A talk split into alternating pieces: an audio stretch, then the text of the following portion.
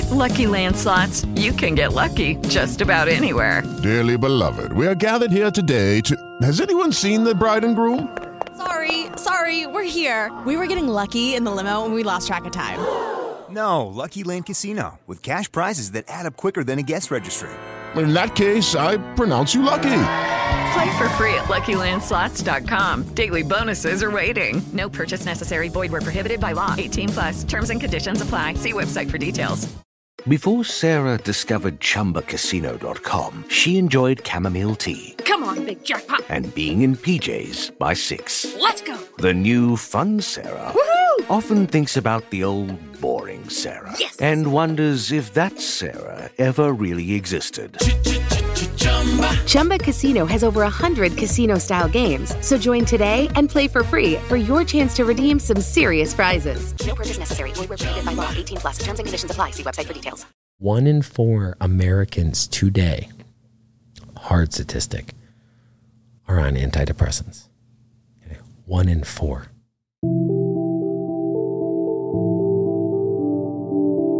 School shootings, the dissolving of gender boundaries, the dissolving of socioeconomic classes, all these other things that are happening, right? If everybody just stopped right now, right fucking now, just stop what you're doing and reach up into the invisible space, the fourth dimension, and began to stand and pull those things that you keep hidden down and speak your truth, the conditions of your life would change immediately. And what we need as a society is we need the truth. And the truth sets us free.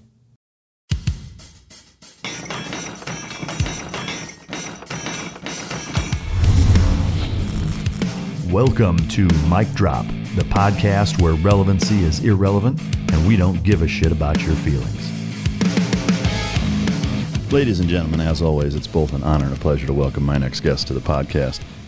He spent 10 years on active duty as a SEAL with uh, SDV Team 1, which we're going to get into, uh, four years as a CIA contractor, and he's the CEO and founder of Heroes and Horses, who also uh, coincidentally has the nickname, not the nickname, the uh, the last name that translates as one who is disapproved of or held in contempt in. Did you know that? No, but it's uh, I I welcome the name Yeah. and I'm thankful for it. Ladies and gentlemen, welcome to the stage, Micah Fink. It's also uh, how they say "think" in, Eng- in England, right? It's like, Yeah. what do you think? I always feel like I get all this mail and it's like always says Micah Sink. Oh yeah, Yeah, which I um I've kind of just adopted that. I don't try to change it anymore. I haven't Yeah. corrected my name. I'm just kind of like okay with being called whatever. yeah, that's fucking classic. What uh, What's the favorite thing in your life? Um, you know, I feel like kind of at this point in my life, uh, I'm really been uh, going through what I call the great unlearning. Uh, you know, really with my work with the foundation, uh, Heroes and Horses, uh, it's really become this great unlearning uh, where um, kind of uh, the dissolving of all the way that I've ultimately like looked at life and seen life through my own identity and experiences, and so it excites me. And then really learning um, that ultimately, um, you know, there's something that we can do uh, as a generation if we are willing to take that step and look at ourselves for who we really are. That uh, we can create real change, and so that's what I'm really excited about. Of course, before that comes my family and you know my five kids uh, and, and the life that we live and what the ecosystem that we're building. So that's that's what excites me the most. Are they uh, a, a, a disparate age range? Like, is there? A, Yeah, they're uh, my youngest is eight months. Uh, Solara, I just we just actually uh, delivered her uh, outside under the stars on the ranch. No shit. Uh, my wife, I, and a midwife, and all the kids were there, observed it. Um, it was crazy. It was like raining. I was trying to hold this umbrella up. I had candles going and shit. Um, but uh, and my oldest is 16, so one boy and four girls. man, uh, is the boy the oldest? No, he's uh, he's nine. Oh, okay. Motocross guy, rides horses, jujitsu. Yeah. Broken leg right now. Which is the telltale sign of a good childhood if they've got a broken limb at some point. or that that they're still fucking doing something. Exactly. What uh, What's the last full book that you've read? Um, I'm uh, actually just finishing series of books um, right now. I just finished um, uh, the Kybalion uh, by the Three Initiates, um, and so that's the last full book that I just finished. Um, and on this trip, uh, reading another uh, kind of uh, book about archaeology uh, called "The Lost Teachings of Atlantis." Yeah. Uh, what's your favorite childhood memory? Oh man, you know, I had a wild childhood. Um, Is there one thing that stands out? Ah, yeah, let me think about it. Uh, so, you know, I grew up in the, uh, I always say that uh, at the time I had become basically saved uh, more times than any person in recorded history because my dad, uh, you know, after, um, you know, my dad, you know, went to prison and was a pretty rough dude, uh, became a revival preacher. And so they got like a tent in the 80s. And uh, I remember being like a little kid having to send the tent up all the time. And there was like a blinking light. And uh, yeah, I mean, like, I don't know if it's my favorite memory. Maybe that's my scariest memory uh, because at the end of every single weekend, I pretty much had gotten saved like nine times because they would bring you over the fire and they'd hold you there. You know, you're like six or seven years old. They're like the worms and the demons and the things. Um, but actually, growing up as a kid in upstate New York in a rural community, uh, and uh, living really the wild life of a child, I think all of those things combined are my favorite memories. Yeah. Uh, I'm going to take a, uh quick break. I, I do want to let you guys know um, the way that you can support the show is to support our sponsors. Uh, I know some people don't like to hear ads, but uh, that's how I do what I do for a living. So, uh, any support you can show for our gracious sponsors is much appreciated. And again, it does uh, does support the show. So, thank you. What are the two key components for canine success? That's effective training and proper nutrition. Fueled by Team Dog brings those two components to your family and best friend. The perfect nutritional balance that results in a higher mental acuity, energy, overall vitality, and even an improved appearance. Every product you will find in my company's store was born from the battlefield and not from the boardroom. Let my life's work help you become your dog's hero. You know, it's uh, it's kind of depre- not kind of depressing. It's massively depressing to see the disparity between growing up in the 70s and 80s, even the 90s, versus the way kids are growing up now. Like it's uh, it's fucking sad. It's, uh, it's dark. Yeah. What uh, your morning routine is as far as uh, on a day when you're at home and you know it's just kind of a normal day if that even fucking exists. What does your morning routine look like from the time you get up, say, for just the first few hours? Yeah, so I live in a really rural area. Um, like I said, I have five kids, so my whole entire house is heated by wood. You know, I live in rural Montana. We got to negative 60 this year where I lived. Uh, What what part? I live in Cardwell, so I live about 45 minutes outside of Bozeman. Oh, okay. Yep, yep. And I, uh, um, so I'll get up in the morning, usually like 4:30, stoke the wood stoves, uh, do some reading with my wife, who gets up, uh, and then I'll spend uh, uh, probably about like a half hour in just uh, quiet meditation, um, and then uh, work out, cold shower, and then morning circle with my children, uh, and then I get on with my day. What does the morning circle consist of? Um, it's kind of like uh, setting an intention for the day. Um, you know, I think that um, really like what happens is is that we spend so much of our life living in the future, and you know, people don't realize that the future is only a concept. It, it, it doesn't exist. Um, you know, it's created by who we are in the present moment. And the present moment is created by the past.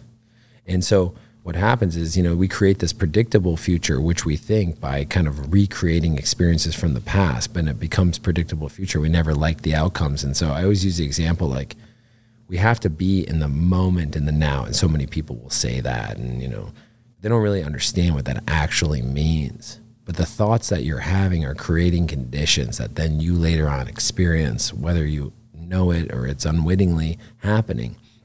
And so it's important to teach my children like how to use their mind without their mind taking over and how to use their mind to create different conditions and being able to hold those conditions uh, regardless of what's happening on the outside and kind of external circumstances. So um, yeah, every single morning starts with a morning circle, and so we do some like kind of do some breath, and we do some focus, and we set an intention, and then each child will share something, uh, you know, for that they've learned from the day or whatever, and then they've got chores, you know, by by seven o'clock in the morning, they've already been outside working for forty five minutes before, and we homeschool the kids. Yeah.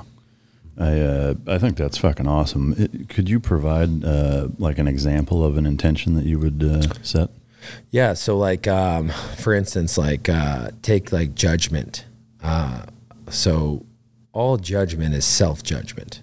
Right. This is why we live in such a critical world because we think that so many people are judging us or looking at us or perceiving us in a certain way because that's actually how we're perceiving ourselves. And so we assume that that's what people are thinking about us, and we outsource our joy and our happiness and our kind of equilibrium as people to other folks' minds, which may or may not be happening. So, for instance, like the intention of the day could be like, like I'm not going to judge anything. Okay, so that really starts with you. Um, an intention for the day would be like balance. Okay, I'm not gonna, I'm not gonna overeat. Uh, I'm not gonna I'm not gonna take too much, right? I'm not I'm, I'm not gonna uh, sit in front of the screen for 10 hours or I'm not gonna you know whatever that is. So things like balance, uh, things like harmony, things like uh, strength or courage. You know what's lacking in society today is actually courage. It doesn't take courage to post something online. Um, you know, so many people think uh, they outsource all the power because somebody may have 60 million followers, or they have this or they have that, and they outsource power because you have money. And I always tell people, I'm like, Money doesn't make people powerful. That's not why you should follow them. Money only gives you access to authority. And the more money you have, the more access to violent authority you have. But you don't have power. Real power is like, I don't know, take the leader of the free world, Joe Biden, put him in this room. Is he powerful? No. He's a geriatric, decrepit old person, right? That's never even lifted up a shovel. And you just walk over and just blow on him and he falls over. But then we relinquish all our power under the illusion that they have something that we don't have. And we get tricked into a form of servitude. And then we build the systems that put us in deeper prisons uh, that are managed by our own minds. What uh, do you get that deep in in with your kids? Like, do you have those types of conversations? Yes. Yeah. I, I've sat down I sat down with my son like recently on the hill. My son, you know, he got a chainsaw for Christmas. He's a very hardy young man. He splits wood, and I mean, he's responsible for all the wood stoves at the house and uh, feeding, feeding of the livestock. Drives a tractor.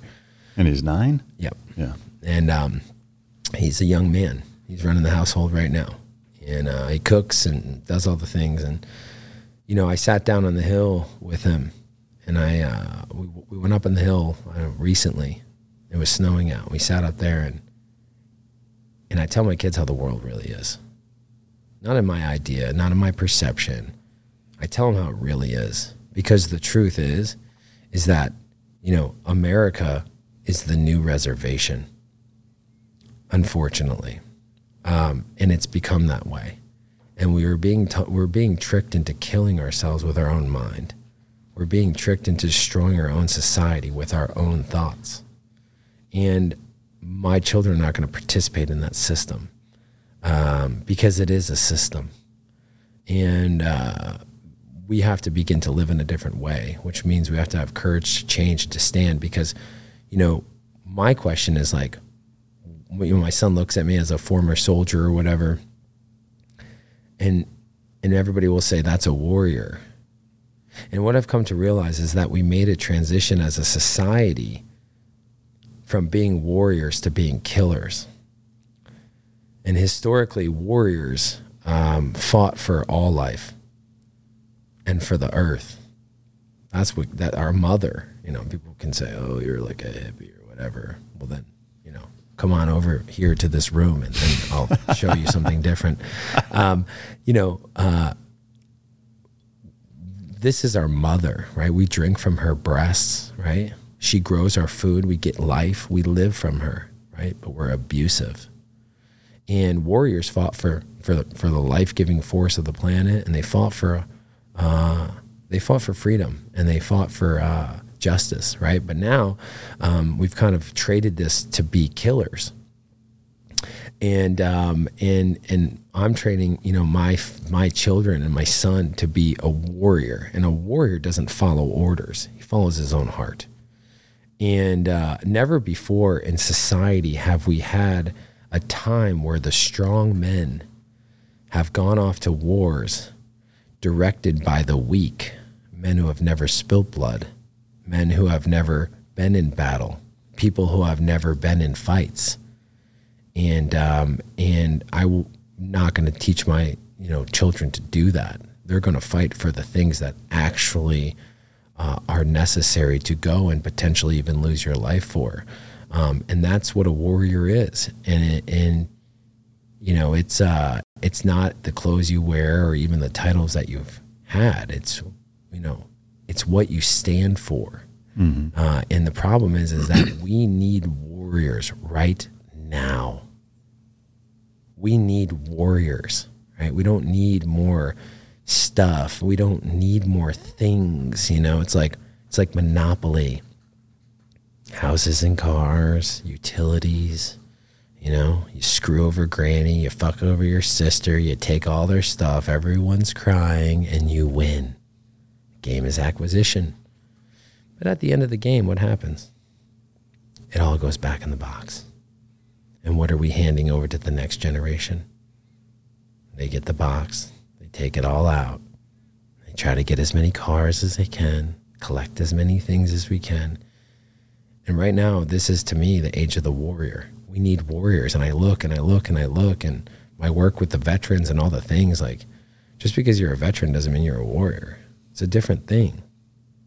And so um, that's kind of like what I'm really focusing on with my children because I realize that my impact on the world will happen from my willingness to do work in my own heart and then through my children and then into the world that's the that's the legacy that we need as a as as a unified species, humans. And I think we're missing it. I think we need to sit and talk with the kids. We don't need to we don't need to like, you know, shield them from all of the things. We need to speak truth to them because you shall know the truth and the truth will set you free from yourself. Do you uh, do they ever ask you about your time uh, in the military and on the transverse, do you ever struggle with um, not necessarily things that you've done, but like on a on a principled level? You know, I mean, everything that you just said, I, I don't disagree with it. Um, and similarly, like having spent 12 years in the military and been overseas and fought wars for those same types of people, when I think about the age I was when I was doing what I was doing, how I feel about it now, there's a pretty big fucking contrast. Um, do you struggle with that at all? Do you, how do you reconcile what you've done and how you feel about it now? Do, do you think about that a lot? Do you explain it to them? Well, when obviously when it was going on, I was basically a caveman. I mean, to be completely honest with you, I didn't really even care who I was fighting. I'd basically come up fighting my whole life. It's like, like full Viking. Full Viking. I mean, I came up fighting. I came up from, you know, even though my dad, you know, had become a, I came from a lineage of really tough guys. And I don't like mean that like, I just did. My grandfather was in prison for 10 years. Like, these were tough people blue collar, alcoholics, violence, all the things. That's been changed. Um, but it was in my blood. So I was boxing, fighting, fist fight. I mean, you just name it. I've been fighting my whole life. And so when I was at the World Trade Centers on 9 11, my natural propensity was to like want to go and like hurt other people over it. And that was it. And it was like, I didn't really care who it was. I mean, if I was to be completely honest, the only thing I wanted to do was do it. That was my biggest gripe in the military was like, I pretty much just wanted to be on deployment all the time and never come back which is not realistic. You know, you got to go to training and all the things. But like, I mean, because I was just there to fight. I just wanted to fight. And it, now when I look back, you're absolutely right. My perspective has changed. People say perception is reality. But when people say that, they're wrong because reality is reality. And perception is the lens in which you're seeing reality through. And so as time went on, um, you know, all of the things, like not to go on the war story thing, but like, especially when you get over into kind of like, you know, the, the CIA contractor world and all those kind of things, your perspective begins to really shift. And, you know, I always use this example. Right now, somewhere, there's an airplane of uh, young American troops, uh, and they're at church right now, and everybody in, let's say, Georgia's um, praying for them and bring them home safe and, you know, kill the enemy and defend us and bring us home and, you know, all these, you know, defending the nation and all the things, right? Kill the bad guys, and everyone in the church is cheering him on. And so Johnny and all his guys, they board on the helicopter and everyone's waving the flags and they get on the airplane and they fly 5,000 miles away from our coast. And then over 5,000 miles away, Muhammad or whoever wakes up in the morning and he's facing east and praying five times a day. Seven kids, wife, farmer, small ranch, goes to the mosque. Prayer call happens. They do the prayer. Family comes around. They pray, please bring our dad home safe. They pray to God, you know, their God, whatever, uh, to protect them from the invaders.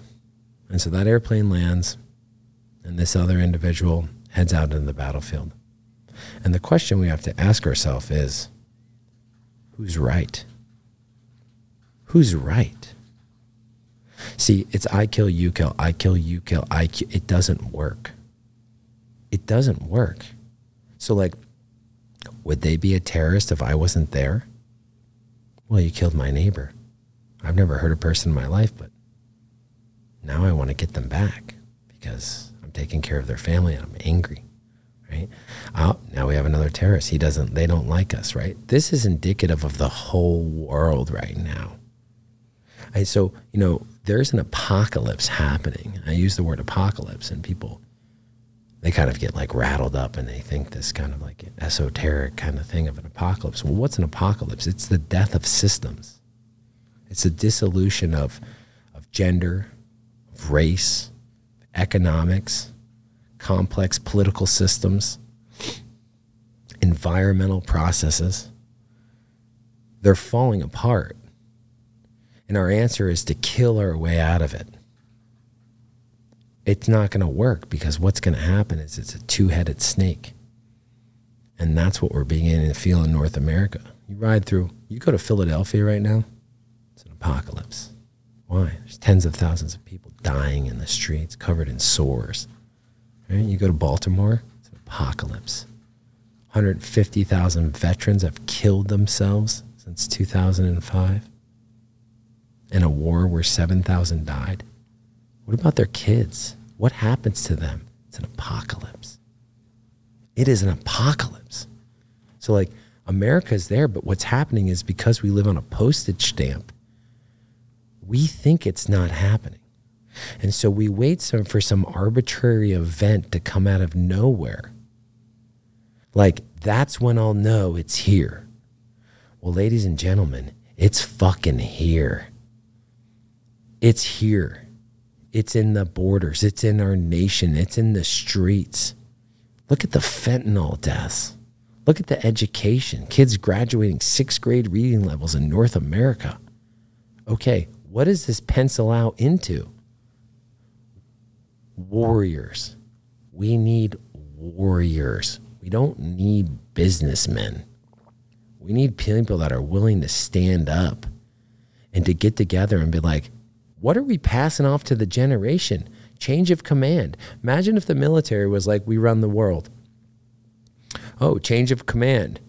And they change the command, they give it to the next commander, and he walks in there, and everyone's like shooting fentanyl, shitting in the corners. They're wearing like wigs, and they're like fighting with each other, and everyone's on social media, like hanging out, like, here you go, buddy. How's that going to work out? So, I think that this is the time where the revolution, you know, people talk about revolution and everyone gets like, oh no, revolution. They think civil war, like shooting each other out. And, you know, I don't know. The revolution is a thought revolution. We have to begin to think differently. It's not a violent revolution. Violence is not going to work. Maybe it could spill into that one day. Who knows? But what I'm saying is like a thought revolution and and that's ultimately like what I've been focusing my life on because what I've done in the military, what I did, whatever. There's guys that have done light years more than I've ever done. But what I've learned is that like we can't kill our way out of these problems. and we have to create, you know, our thoughts create conditions, and we have to create new conditions by how we think because everything in our life is a thought first. And we have to begin to take ownership of our own minds and then act different. So, is everything that you just said uh, something that you would discuss with your kids? Like absolutely. Yeah. I sat down with my son. Like I sat down with my son and I said, "Son, I'm going to tell you how the world is." Yeah. What uh, What is his response to that? Like how how does he uh, react when you tell when you tell him that? He wakes up every morning, runs two miles alone down a ranch where, road in freezing cold weather. Um, he reads. He prepares himself. Taught him how to fight, how to have a hard body. Doesn't eat junk food doesn't watch TV. My kids don't have iPads. Seventeen year old daughter. I have a TV. Yeah, my uh, there's a reason why it's called television. Most people don't know that it's called tell a vision, and it channels and programs information to you, and then you act it out because you don't have control of your mind. You know, if people realize that every single thing on this plane, the third dimensional plane, is a thought first so if everybody starts thinking things are bad, things are bad, things are bad, what happens? Things are bad. You go to a doctor, they got a white coat on. Yeah, you never seen this, you know, person before in your life. They sit down, they're like, oh, trouble sleeping. You're like, yeah, a little bit. Oh, you got some of this? Oh, yeah, a little bit. You got PTSD. You're like, what? Like, you have PTSD. You're like, I do? Really? I've never heard of that. You have PTSD. I do? You leave. Guess what you got? PTSD. Thanks for the gift. Every person in the world has PTSD. Life is supposed to be difficult, or there would be nothing to learn. There's nothing to learn. If you came here and nothing happened, utopia, you would never know what you are. You would never know what you are. You would be standing there like there would be nothing to see. So it's like, I sat down with my son and my daughters and my 17 year old daughter. She doesn't have a cell phone either. She has a flip phone by her own choice because they're living in a different way. Now, people may say, like, you know, that's extreme. I'm like, okay, well, how extreme does it got to get where you got to realize, like, what we're doing right now?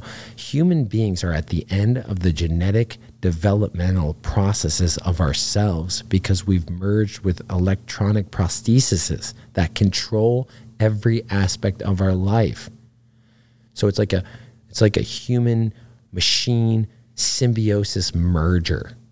And so we sit there and order food in our house 300 pounds 44% of americans are dying of obesity 690 million people globally are starving and we're sitting there we're coming to the end of our genetic developmental processes because now machines are taking over I'm talking about like ChatGPT telling you like it wants to kill people or whatever. Bring it on, ChatGPT. I, I dare you.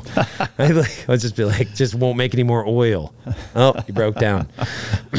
but you know, we have to, uh, you know, so we have because we're not thinking our own thoughts. Thoughts create conditions, and we are thinking the thoughts that we are essentially slave. We are we are in slavery as thought generating manifestors. That's what it is. So you, as a Bible says, as a man thinketh in his heart, so is he. This is bad, so it is. I look at the mountain, it's gorgeous, it's beautiful. Wow. Somebody else looks at the mountain and says, Man, if I go up there, there's like grizzly bears, and what if I die in an avalanche? So it is. Same mountain. What's changed? So like the everybody collectively is thinking these. They don't realize that they're living and creating their own experiences. They're literally creating the experiences so that they can move through them to set themselves free from the prison they've created for their own self. Do you uh I didn't mean to interrupt. Is there something? No, I mean like whatever. I don't know. I'm like off the deep end like pretty much in the first 20 minutes. well, uh, I mean, to me, it's it it builds a lot of uh, backdrop and context to how, a how you live your life now, and b uh, and most importantly, I think you know the the output that you have in the veteran community with the program that you're running and, and changing guys' lives and how important that is. So I, I you know, I, I, think it's important to hear your perspective on all that stuff. Um, are, are talks like that things that you prescribe to um, you know the students that come through your course? Do you do you uh, you know have have discussions like that with them? I assume. Yeah. So the program, uh, essentially, people you know uh, uh, people hit me up all the time. They're like, you know, they want to create a program just like it or this and that, and they are always like surprised by my answer, which is like, I'll tell you everything I know because I don't want anything. I don't even care if you say you got it from me. I don't care.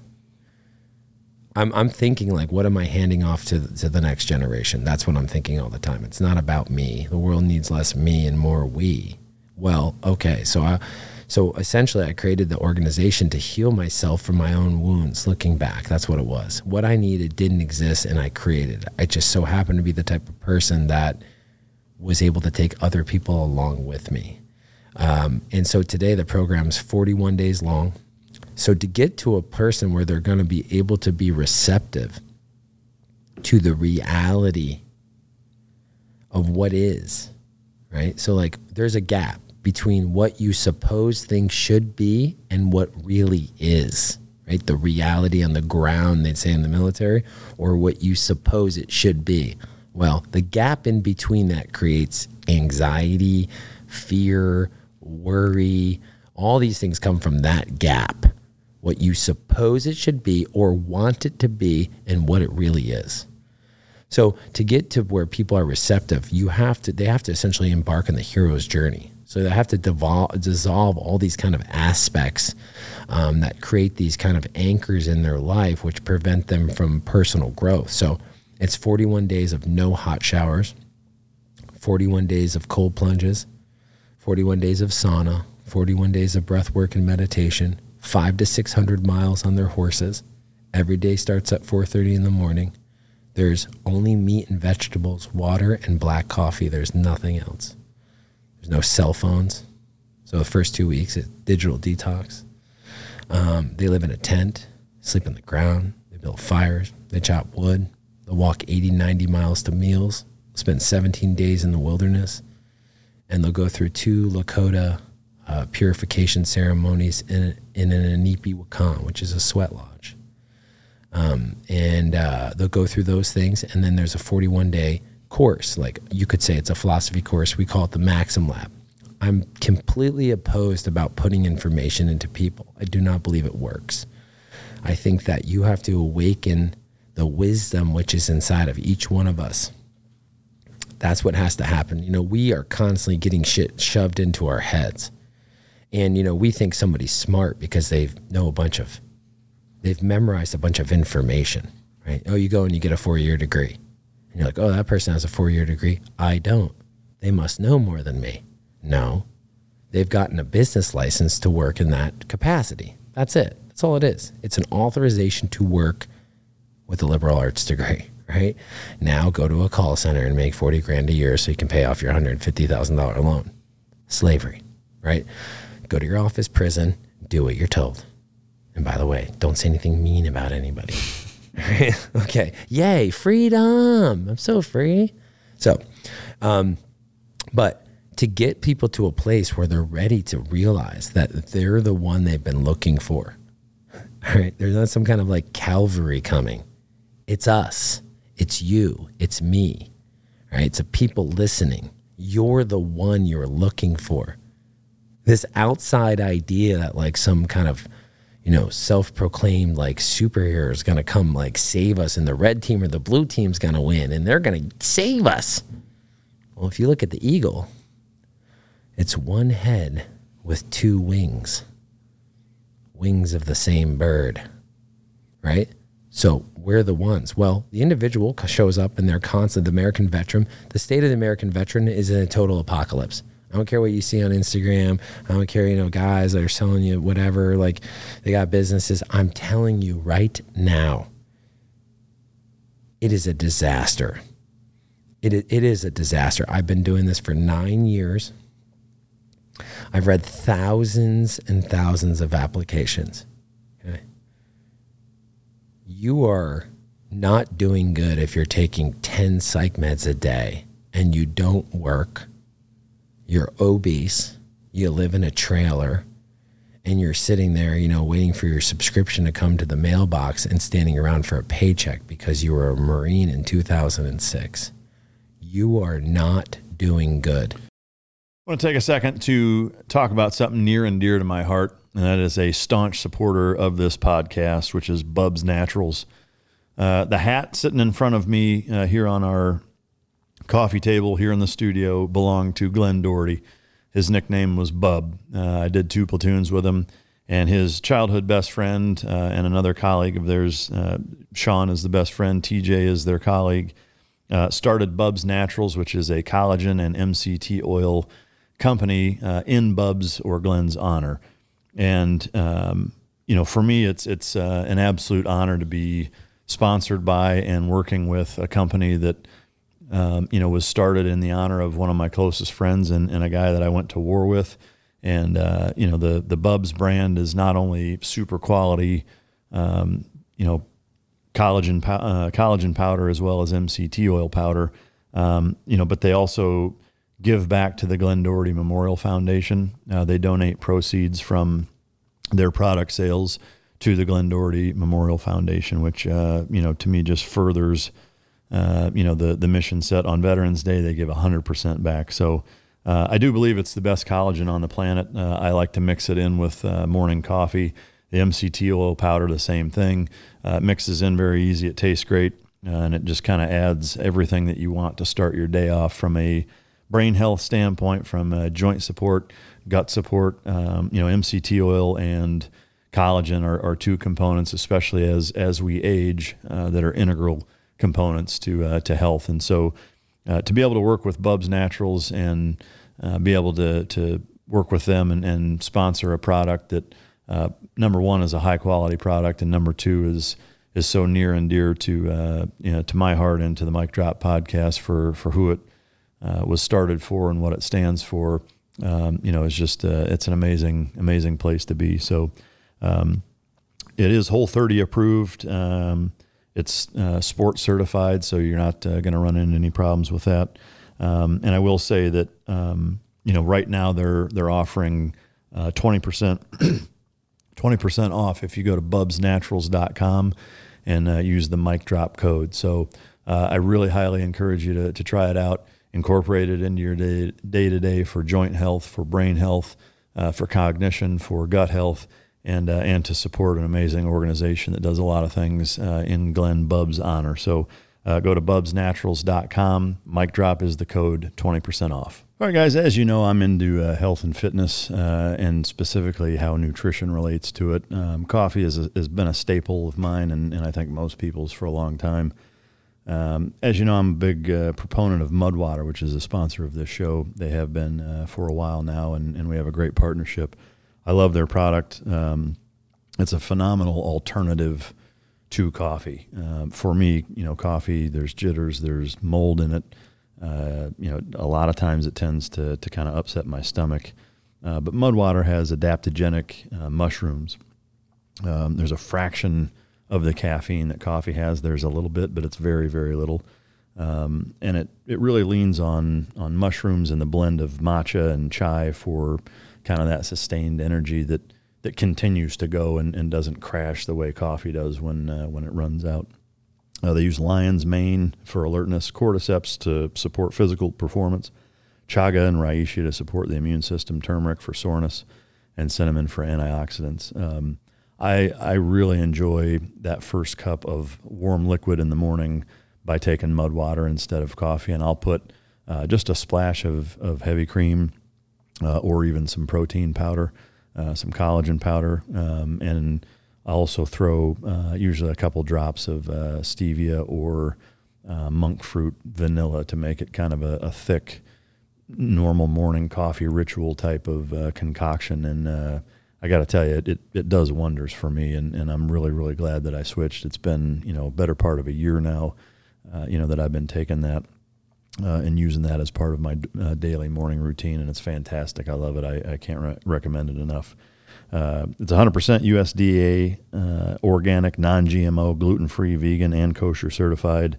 Uh, and they also donate to the Berkeley Center for Science of Psychedelics, which is you know, groundbreaking and leading research to help veterans with PTSD uh, and other uh, associated illnesses and, and uh, syndromes. So, uh, great cause, great company, phenomenal product. If you go to Mudwater, that's M U D W T R dot com forward slash Mike to su- support this show and the product, uh, and use the code Mike Mud.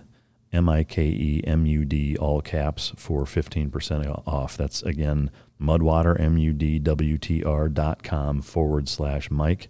And the code is Mike Mud, M I K E M U D, all caps, for 15% off. Go check them out. Do you know, uh, even ballpark, what the percentage of veterans are that, that kind of fall into that apocalypse category? Um, my estimation would be, um, and remember, there's really there's uh, there's three kinds of lies, right? There's lies, damn lies, and statistics, right? All right, so shout out to my buddy Jay Lapp, who always says that. He's an amazing guy, 28 year Marine, amazing guy. Um, but that's the truth. But so uh, my estimation is close to probably around 70%. Um, because uh, if you look at the institutions, and I can take the internal statistics from all the people that I've ever applied. I had a guy who um, last year was on 32 pills. I had another guy that was on 17 pills a day, and another guy that was on 13 last year. In fact, like Is that, is that a mixture of like pain meds, psych- psychiatric meds, fucking? Mm-hmm. Most of them are like so, psych, you know, because people will tell you, a lot of guys will say, I got this for a headache, right? And you look at it and it's not for headaches. Um, but no, a lot of them are psychotropic, psychiatric type medications. Now, one of the first things you do when you get accepted into the program is you enter into the communication strategy. So our communication strategy, basically, the day the, the application itself is like it's very difficult to fill out. Some guys it takes some weeks. Um, it's probably like 50 questions, I think. Um, they're very in depth. And an interesting thing we send out to the guys is that you're not gonna, you're not gonna, this isn't gonna work if you don't get off this shit. Period. Is that a requirement that they don't take? So what we do is I'm not about putting information into people and telling them what I think you should do. You have to have your own thoughts. You're your own person. You have your own perceptions of the things. You have to undo you. I'm undoing me. Well, we send out like a new video. A great video just came out. I'm trying to. I think his name is Dr. Newton. Um, peer reviewed Harvard PhD and chemist uh, and PhD in psychiatry you know, there's been a 30 year study that was conducted on the use of SSRIs, serotonin uptake inhibitors, antidepressants, anti anxieties, anti psychotropics. The whole idea of Zoloft, the first drug to ever come out, was never ever proven. It was a hypothesis written in 1967 that was taken by the pharmaceutical companies and they made a commercial and the commercial had a little gray blob that's bouncing down the road. It's powerful marketing. The blob is like the saddest little fat little blob with no arms and legs and he's just like totally bummed. And he's just like boing boing boing. And then a little bluebird comes along. Comes along and he sees a little blob and he lands on him that's Zoloft. One in four Americans today, hard statistic, are on antidepressants. One in four. School shootings, the dissolving of, of, of gender boundaries, right? The dissolving of social economic classes, anxiety, all these other things that are happening, right? One in four. All right. Well, he's like, it's never been observed that that's what it even does. So they've studied it for 30 years. What it does do is make you suicidal and depressed. Do you know the the chemistry behind that? Like, not, I mean, not to get too far in the. Well, the idea was that serotonin, the more serotonin that you have, is that you're happy that happier that you are, right? And like, uh, you know, there's like, uh, so, you know, they believe that uh, there's chemical processes that block you from that, and blah blah blah. But what it is, it's the perception. They've done. If you will get a chance to go on after school and look and look up the uh, uh, anti-depression myth video with this doctor. You'll get really heavily into the chemistry, and th- we send out this type of information, and there's um, tons of information on this stuff, and we let the person decide. But the truth is, if you're applying to come to this program, what you're doing in your life is not working. Yeah. It's failing. And the truth is, every 64 minutes, a veteran kills himself in North America. This morning, a veteran killed himself. A friend of mine reached out before this podcast. Last week, another guy in one year lost the eighth guy out of his unit to suicide. Okay. The dead are dead and they can't be undone. The past can never and never will ever, ever, never be altered, ever. So that's over. We have we don't have to like it, but we have to accept it. Okay. But what about the living dead? The warriors. These are the ones that can rise up and we can live in a different way. The power of the good mind. Einstein was asked the question in Ideas and Opinions. He said, um, he said, What is the most important natural law? And he said, The law of compounding. I'm like, What's the law of compounding?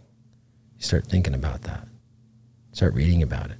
What's happening right now is what he was saying is society has entered into a reverse explosion. It's an explosion in reverse. So an implosion. An implosion. That's what we're experiencing right now an implosion. And if you are blocking your consciousness, I'm sorry, but you're not going to get there. Yeah. Uh, so from uh, I guess from a protocol standpoint, do you guys have hard hard lines in place where like, hey, if, if you're accepted to this, you can't bring medication, you can't be on that shit while you're here, or, or is it? You, Listen, I wish I could do that, but I'd probably get sued and some, you know, which would didn't care because I wouldn't answer letters because I don't care. Yeah. Um, so uh, you, you got to speak the truth. The, the truth is, listen, you'll be put in jail today for your ideas. I understand that. So it's like they'll put you in, they will put you in jail for your own ideas. All right, just ideas. You don't have to do anything. Ideas. So um, what happens is is we we really do an amazing job, I believe, leading up to it, where the majority of guys work with their care providers, even though they push back on them because they're drug dealers. Yeah. Um, a lot of guys say, "Hey, man, I don't uh, don't use any street drugs," and then they'll be on 18 pills, and you're like, What's the difference? You should start smoking weed and get off all that stuff. Like, I mean, if come on, dude, do yeah. the street drugs. By the way, yeah. it like grows over there next to a palm yeah. tree, under, under, that pile of cow shit. Yeah, exactly. Yeah, no, that's wild. Um, I, I, definitely want to get more into uh, your program, but I would like to cover a little bit of your your backstory uh, in the interim.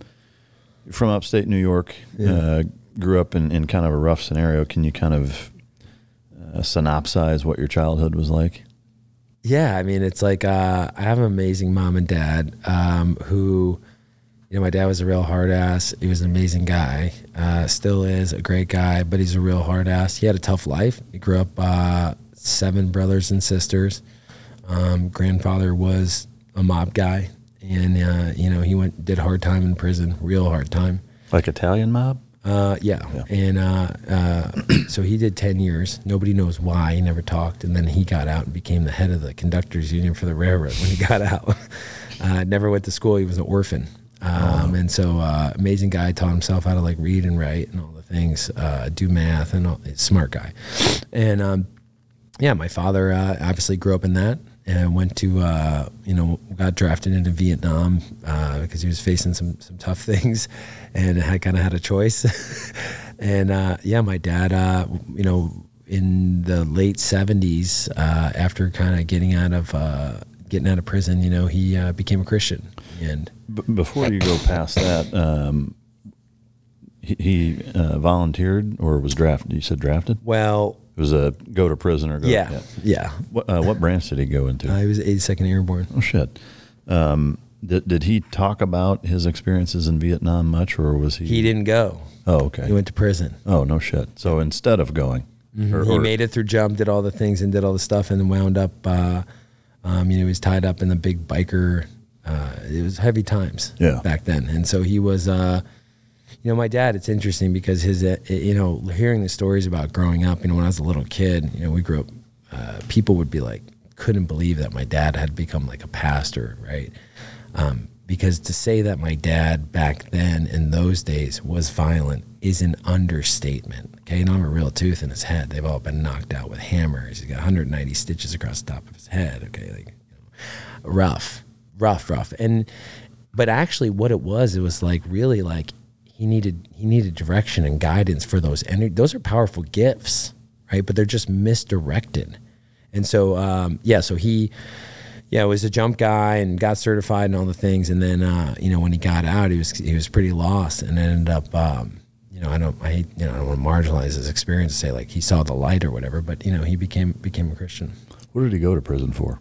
Uh, uh, I think he was moving um, uh, drugs with or something. What's the fucking movie? What's the uh, movie with Denzel Washington? I think where they're bringing heroin from. Uh, Yeah, yeah, it was. Uh, you know, it's interesting because I look at my dad. and I'm like, I, I wouldn't.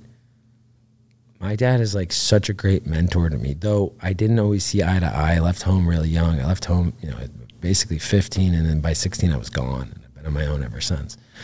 Um, it, those were hard times, you know, eh, for me, and and he was still kind of figuring out his own life, even though you know you had all the Christianity and stuff, but I wouldn't change one thing. He's been a great mentor to me. And you know what? My dad's always, he's a stand up dude. He is a stand up guy. And there's not a lot of those men left. So, one thing I did learn, like from a very young age, um, was to stand up. Didn't matter about being popular. It was never about that. You stood up. It didn't matter if there was 50 people. It didn't matter. You stood up. Yeah. And uh, that's one of the greatest lessons I ever learned from him. That's a powerful lesson, no doubt about it, and I couldn't agree more. Like to say that they don't make them like they used to uh, is an understatement too. I mean, it's a, it's beyond a dying breed. They're they're bordering on extinct. Do you remember him being in prison? Like, was he in prison when you were a young kid or a, a teenager, or, or, what was? No, so I was born in '79. So he, I think he got out in like '76, okay. um, and so you know, right before my sister was born, and, and uh, so I don't remember that, but like you know, you kind of carry that. You know, my dad was, uh, you know, my dad was in solitary confinement. I mean, he was uh, he was a rough dude. Yeah. And uh, you know that has an impact on you. You don't just like snap back from that. Yeah. Um, but he did. He's a resilient guy, and he became uh, uh, an engineer in the railroad and uh, started driving trains. And then I think in 1983 is when he like left that railroad, or 1985 is when he left the railroad and started becoming a pastor. Yeah. So the the majority of your childhood, you knew him as a, as a pastor father. Yeah, I was terrified of him, but yeah, yeah. Was he rough even as a pastor physically? Yeah, I mean, he got his tattoos. He had like Jesus smoking weed in his arm. he has like tattoo in his hands. You know, he's like, yeah. he listen. I don't. You can look in a person's eyes, and you can tell, you can feel it. You can feel it. I mm. mean, when you're a kid and somebody comes up to you and is like, "That's your father." Yeah I knew him. He like bit a dude's nose off and like beat him with an axe handle. I'm like, what? Like I'm like six, like with like a Spider-Man lunchbox, like. And of course, my dad's like, you know, don't live that way. But the only thing I thought was, that's, that's how I want So cool. Yeah. did you uh, did you have just a sister, or did you have more sisters? Just a sister. Yeah. yeah. What was your mom like growing up? My mom is the complete antithesis of my dad. Yeah. She was like Mrs. like goody shoe shoe and like you know um, but she grew up. My grandfather was a World War II vet, um, and he served in Korea um, as well uh, in the Navy, and uh, went on to GM and you know became a big time executive with them. It was like a VP of all their overseas sales, and um, but she she grew up in total opposite. My they had they owned these bars, and my grandmother was a big drinker and partier, and they had seven brothers and sisters too. So they lived like upper middle class, affluent but chaotic. Um, and so my dad and mom have been together since 15 and 16.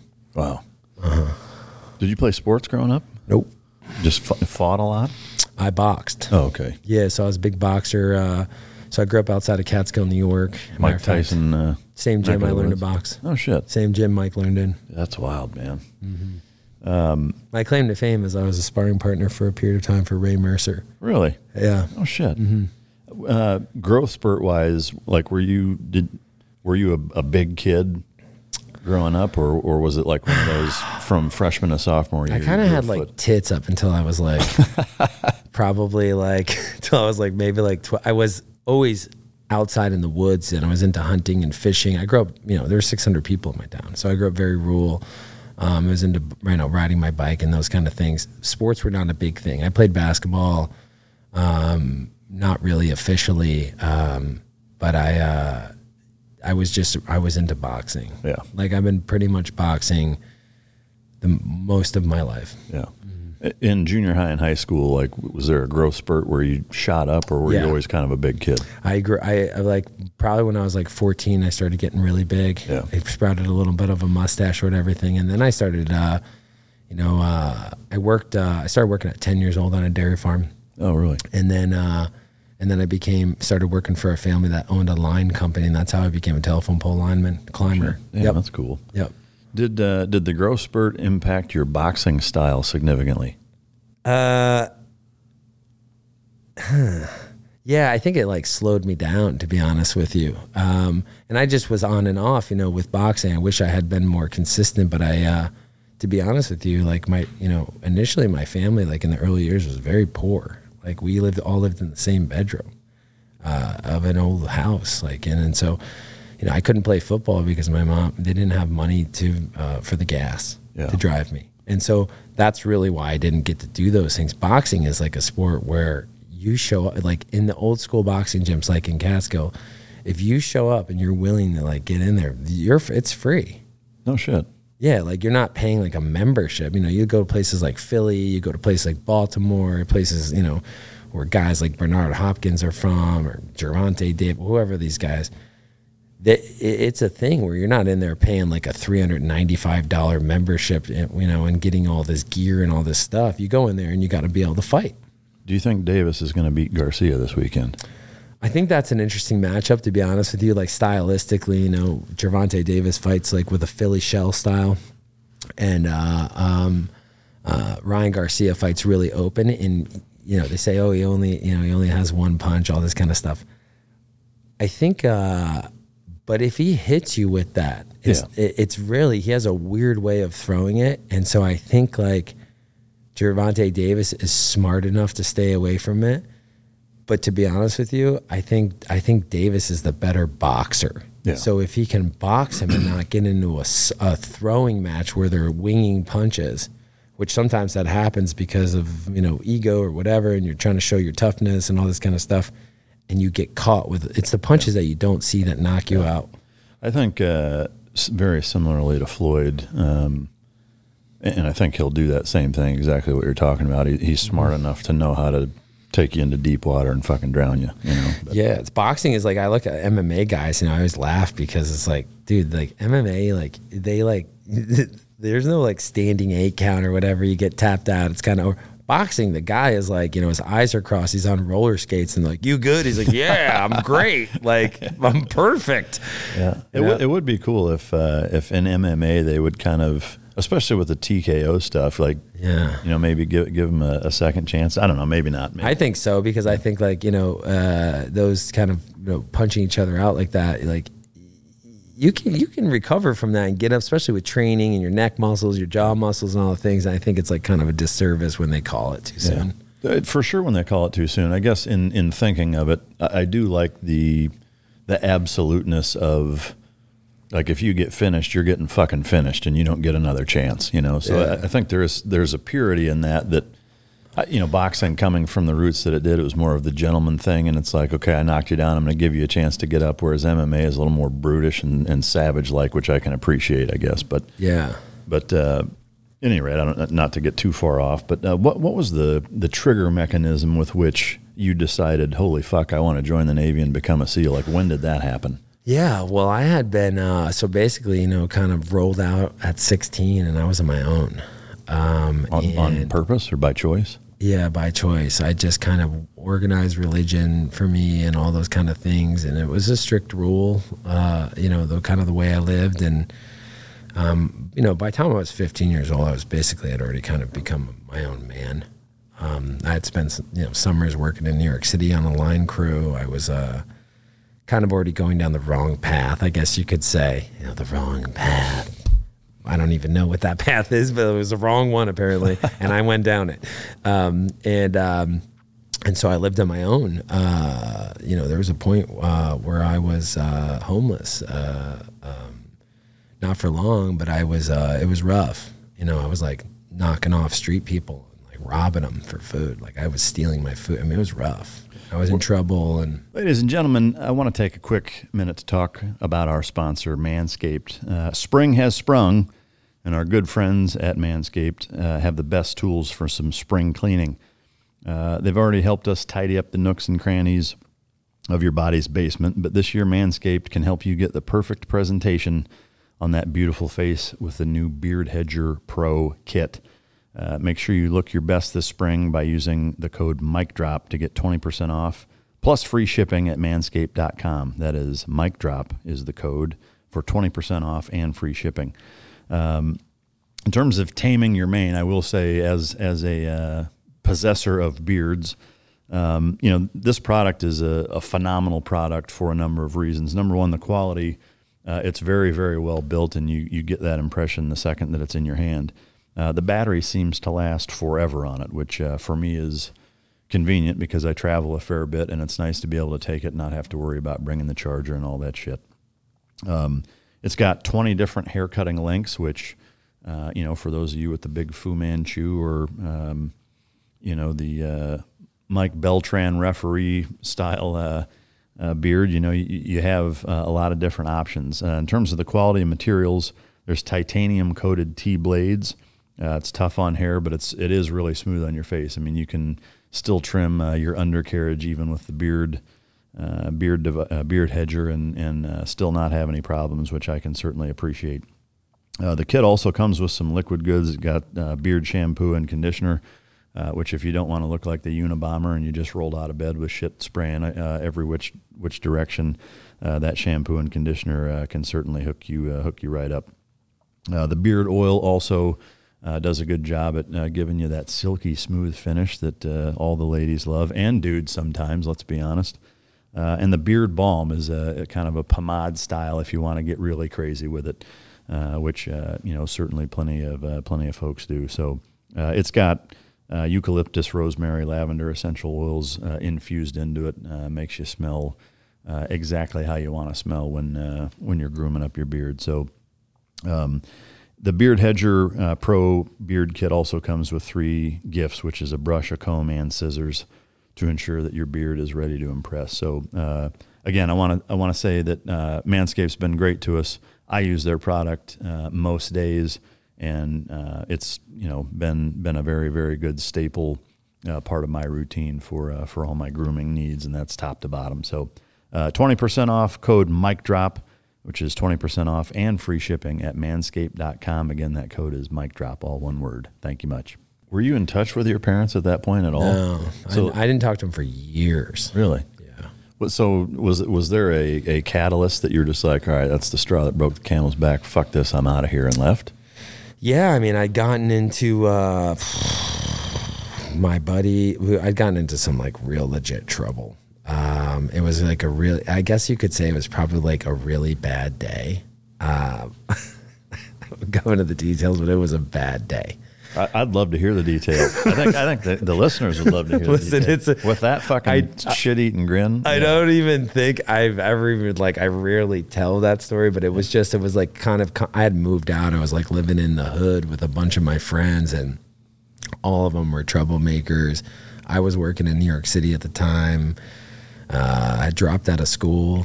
Um, you know, doing all the things, selling drugs, getting fights like constantly, like um, and yeah, I mean, I, I ended up, the morning started where I had walked out of this apartment and there was this kid that gave me like this guy who's a punk, like, it, you know, gave me this like nasty look or whatever. And I got into the car and the whole day started like that. And, and he pulls up behind me at a traffic light. It was like the dead of winter back in New York. And, uh, he kind of looked, he had his system going, you know, back when people used to bump the system. And, um, he, uh, kind of gave me, he gave me like the finger or whatever and I got out of the car and I walked back and he got out and uh, I picked up a piece of ice off the ground and I whacked it over top of his head and like beat him right up at the traffic light. Pretty good. Got back in the car and like went to the mall.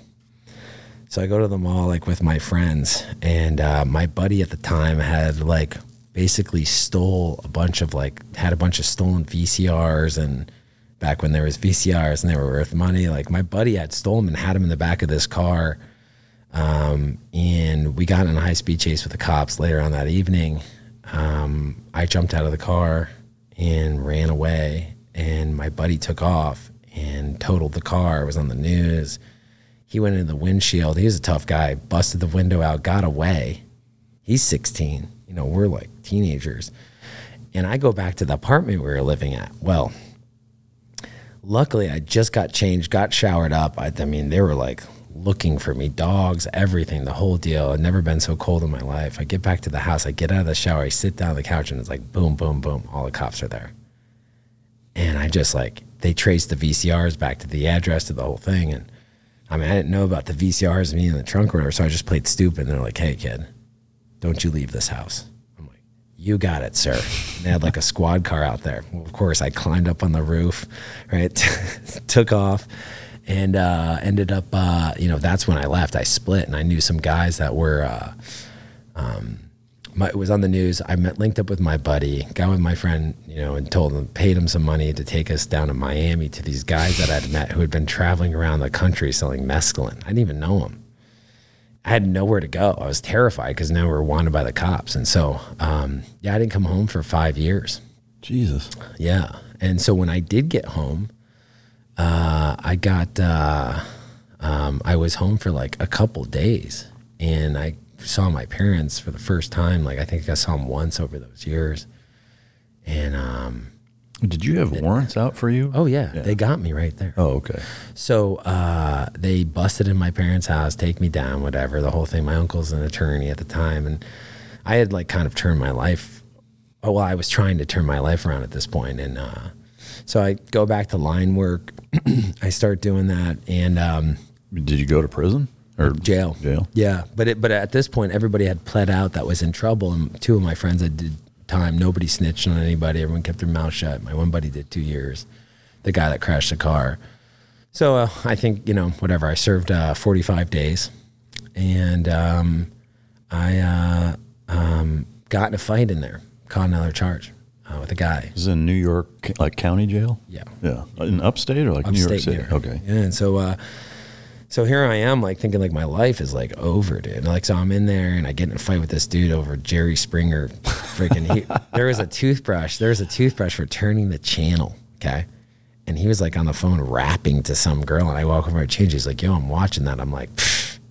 I mean, before I could even finish my, this dude pounded me. All right, like threw me, and I was inside of I was inside of a trash can. He hit me so hard, like a prison trash can's not good and and I got up and I walked in the back and there was this guy that came up to me and like my nose was bleeding and I'm everyone's yelling and uh, he's like hey brother. He's like you can't let that happen. I was like man I kind of feel like we're outnumbered in here.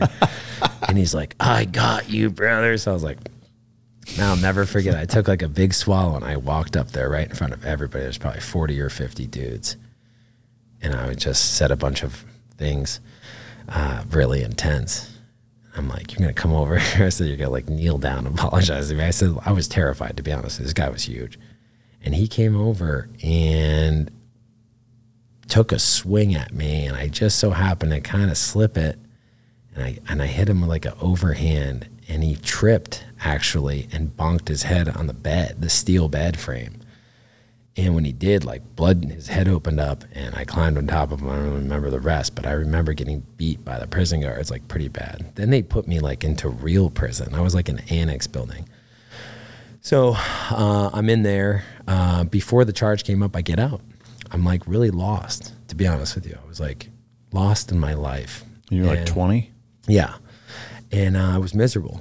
And I turned 21 and uh, I started doing line work, and I, I ended up uh, buying a truck and getting back into that business. And uh, I started playing drums again in the ska band that uh, some guys I had known, and they were touring. And I was kind of really starting to make a lot of money, and I was kind of getting on the good path. I'd moved back, and then um, I was on a telephone pole on September 11th in Queens, New York, when the first plane hit the World Trade Center. Wow. I was about 60 feet up on a railroad pole, actually, is what they call them. I was putting in a power supply. And um, did you see it? Uh, just the smoke. Okay. Um, and I came down, and you know that that tower had fallen. I was there. I was in. I was when Tower Seven collapsed. I was probably 150 yards from it. Holy fuck! I had found a dead police officer at that point um, that had gotten buried underneath his car, And um, you know, I went in there. I went from Queens into the city because I thought America was like under attack. I didn't, you know, I mean, what am I going to do? Like run around and like I don't know, play the drums on people's heads or something like. But that was the kind of person I was, and I went there, and I remember um, after climbing inside the World Trade Center all night. Um, I'll never forget it. And, and matter of fact, it's one of the most profound memories of my whole life. Uh, sitting there the next morning on the East River, and I was crying. And I was the kid, guy I grew up with my whole life. And I had had all these experiences and all these things. And I used to be embarrassed to talk about these things like back in the day because I cared what people judged me or whatever thought about me. I don't give a fuck. So I'm like, I sat there and here I was. I was like, my buddy looked at me and he goes, What are we going to do? And I remember it was September 11th and I was sitting there and I was crying. I was crying for so many reasons. And I said, I'm going to fucking kill whoever did this. And my buddy looks at me and he's like, um, what? We're gonna be okay, dude. Like he was a total skater, like frosted tips, you know. And uh, so I went down. I like uh, I keep working, you know. I keep doing line work, whatever. The contracts get canceled because of 9-11, all this stuff. The war starts kicking off, and uh, I decide I'm going to go down and join the army. um, and uh, they wanted to put, you know, I want to be a ranger, all these other things. And literally, I'd gone there so many times. And the army was there's so many people joining the military at the time, and uh, the Navy guy was like not really filling up, and he was kind of fat and like baldish, and like the guy that got me. And uh, I ended up going with this other recruiter. Funny enough, apparently the recruiter like listened to like the podcast or something. I was like, "Well, I'm not fat and bald." I'm like, "I know," but the initial dude that was there was fat and bald, and he was like carrying junk food bag um, of like McDonald's or something. And he's like, "Hey, I keep seeing you here, dude." And he shows me like a CJ Caracas video or something, like Yeah. uh, dudes in flutter kicks and doing all the shit. And I was like, I'd never heard of the Navy SEALs. Like, I didn't know what they were. And I just looked and I was like, heavy metal music, like dudes like blowing shit. I was just like, these are the baddest dudes on the planet. Like, I want to be a part of it.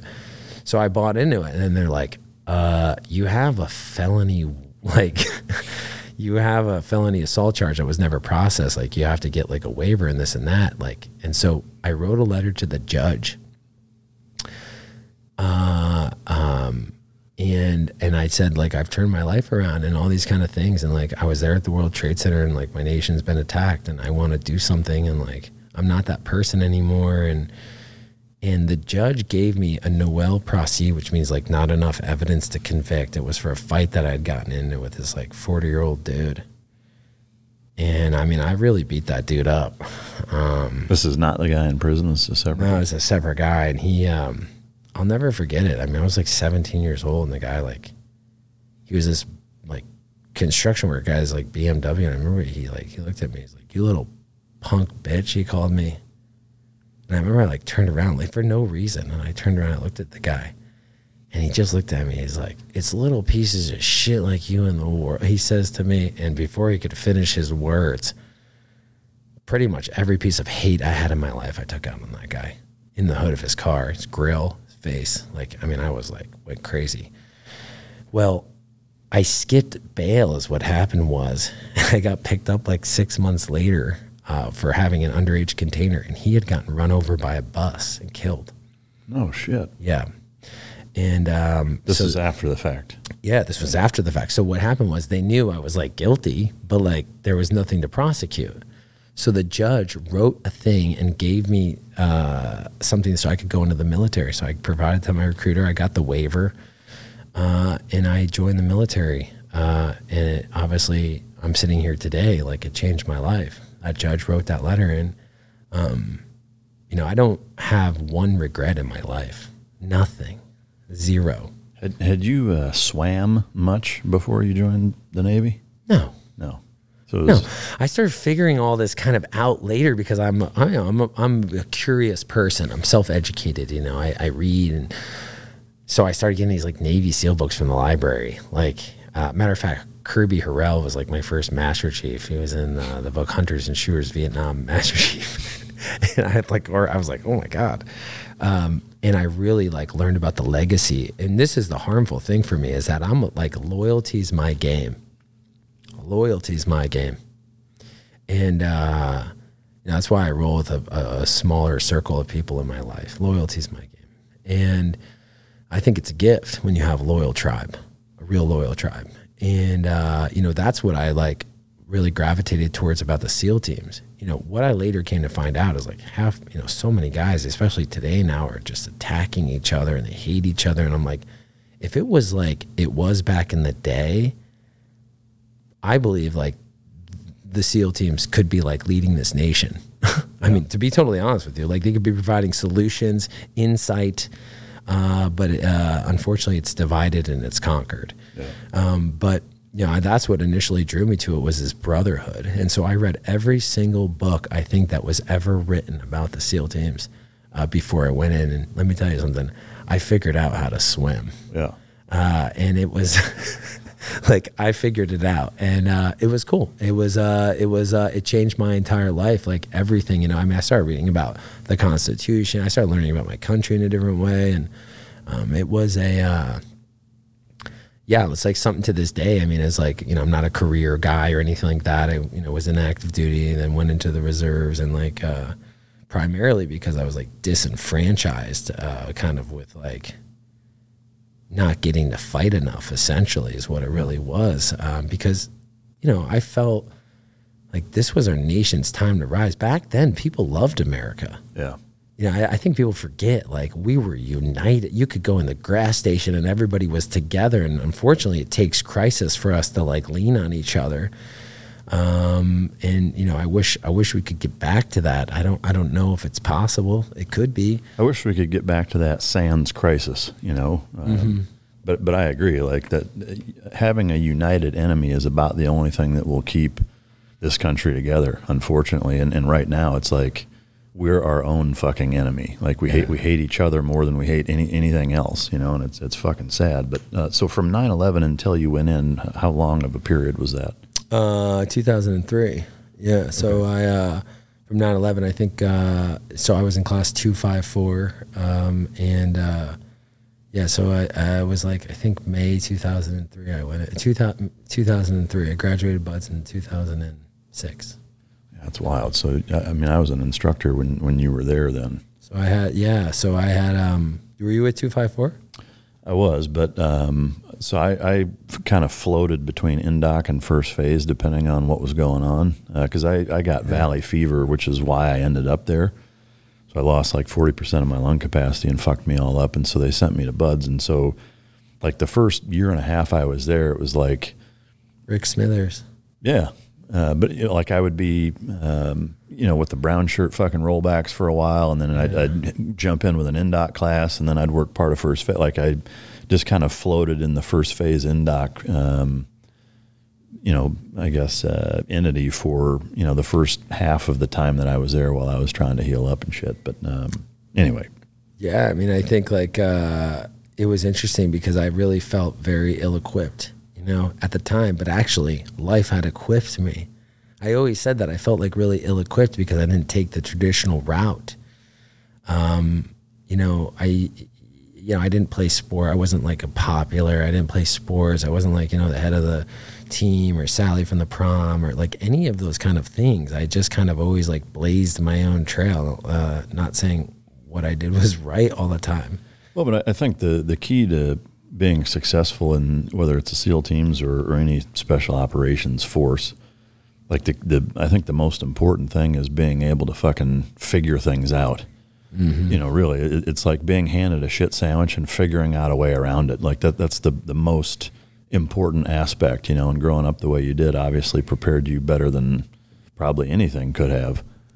Yeah, you know, hundred percent. It's like I, I feel like so many times like we get into. Uh, into shame, like thinking about the past, you know, or like, you know, people think like, you know, or they try to hide who they were or whatever. And, you know, I always use this example like, there's not one thing that I would change in my life. Yeah. There's just not because that's an irrational thought. Like, you wouldn't, you would have to hate who you are in this particular moment, right? Like, uh, and absolutely despise your every aspect of your life. Would to be to change one thing and I think like I've really come to terms that the past can never and will never ever be altered.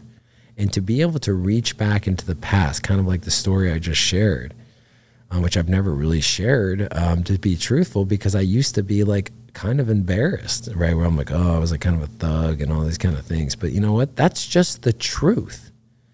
And the truth is like whatever has happened and whatever is happening now. But when you can reach into the past and remember all your experiences, but without the emotional charge, then you can gain wisdom. And wisdom is what we're missing. We're taught, like, oh, the past, we want to alter it, or this shouldn't have happened, or this happened to me, and I'm the victim of this. Like, I mean, it's it's a waste of your life because then the future conditions from doing that get created create more of the very thing that you don't want by you know wishing and hoping that you know this stuff didn't happen or going back and constantly regurgitating it and it's like you know I tell people I'm like listen if something happens to you and you become a um, let's say you get in a car accident right and you're pissed off about it and you're kind of a broody person so you brood about it and it kind of becomes a habit for like six eight weeks then the next year you're still doing it. Well that becomes like a straight up habit. And then it turns into a personality trait. And then you become the archetype of that energy. And now you're known as a negative person, right? Or you're known as an angry person. I'm an angry guy. You even have names for yourself, you know, the angry frog man, you know, the pissed off dude or whatever. And you become the thing. Um, you know, that's why I'm like, I tell guys, I'm like, the past is our it's it's a wealth of knowledge and if you can't get any of that knowledge, you will be powerless in your life. None. Like I reach back and I realize like ultimately I was creating the conditions through my childhood and my life that I needed to learn about who I was as a person. I really did. You know, because I was already a man when I went into, you know, when I went into BUD/S and all the things, like I was a man. I, I, I, I wasn't like, afraid or anything like that. It was interesting. I was judging myself because I saw all these guys that like had a lot better physical tools than me. You know, like you know they had done the route and played for Texas A and M and done all these things and stuff like that. I'm like, what am I? What am I? But deep down inside, I knew I had been tested in life in situations that would break most people. Self-induced, self-induced, but like, but now I can reach back and then when you are honest and vulnerable, like I just was, honest and vulnerable, you give permission to people to do the same thing. And what we need as a society is we need the truth. And the truth sets us free. If everybody just stopped right now, right fucking now, just stop what you're doing and reach up into the invisible space, the fourth dimension, and began to stand and pull those things that you keep hidden down and speak your truth, the conditions of your life would change immediately. That's the nuclear weapon is the truth. That's why everybody suppresses it or they put so much shit out there that you can't figure out what the truth is. And that's why you have to learn how to trust yourself. But we're taught to be afraid of our own selves. And so we power, we, we cover ourselves in all this shit you know, thinking that it's going to prevent us from the inevitable, which is we're all going to die. Everyone will die. Everyone listening to this podcast will die. But how you live on this earth is how you'll die because you have to learn how to do it. And in the learning how to die, you set yourself free from the things that you're doing to try to prevent yourself from the fear of the thing that's inevitable so to me, it, it brings up an interesting um, thought in my, uh, I guess, recollection of everything that you've uh, gone over thus far as it relates to you know your childhood equaling what you've become, right? And and agreed, like not having regrets is crucial. But I'm also curious um, if you look at your childhood and and what it made you right? And then you contrast that with the childhood that you're providing for your kids. Is there an element of kind of eustress and, and purposeful struggle that you weave into your kids' lives so that they have a, a healthy understanding in a similar fashion? Like, do you do you design a certain level of hardship for them for that? Because I think, you know, it, it's a it's a fine line to walk of you know being a, a good parent where mm-hmm. like you can you can do too much and the you know road to hell is paved with good intentions. How, how do you navigate that, and, and what do you do to try to replicate uh, some of those things? Well, I mean, I think one of the biggest things, like same thing I see with the vets, is essentially that we we help people to death, and we help them so much that they, um, with good intentions, that they never learn how to help themselves, right? So, I don't need to create those conditions for my children because those conditions are the essence of life. I just don't pad them, right? So, my daughter, my kids, I told them straight up, I'll never pay, I'm never buying you a car. No one's ever bought me a car. I bought everything and I worked for everything I have ever had in my life. Every single thing. I, have done it. Um, I've worked every shit job you could ever even dream up in your mind. Um, you know, all the things. So, and I've told them I'll never buy you a car, and and I'll drive you to work, right? Because you'll never learn the value of what that car is if you haven't invested any time into it, right? I don't, uh, I don't shield them from the truth. I don't shield them from the truth. The world is what it is, not my perception, just what is. And remember, people say, well, what is truth? Everyone's always like, the truth, the truth, the truth, the truth. What the fuck is the truth? the universe, the sky, the I don't know, the UFO. What's the truth, right? The truth is simply this: whatever has happened and whatever is happening now is the truth. To lie to them and to not tell them the truth is to do a disservice. You tell your kids that Santa's going to bring you gifts through the chimney, you're a fucking fool because that's a lie. The idea that somebody comes because you behave a certain way is going to give you free stuff. If you act in a certain way, you get free stuff. That is a lie. It's not true. People may say, oh, the magic. Okay, that's not what magic is. People say, well, then what's magic? Magic is vision plus action you have to have the vision and then you have to act. And so I teach my kids to act on the vision that they create. I don't shield them. When I make a mistake, I sit down with my kids, I tell them, I'm sorry. I'm sorry. I, I, have done this. I've been on, I've done this. I've done that. Like I own it.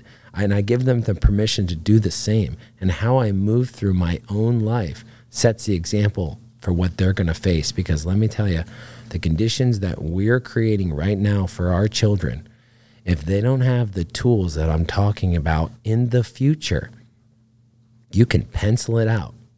When you see the dissolving of, of, of gender, of social economic, of race, political structure, okay, technology, and environmental catastrophes.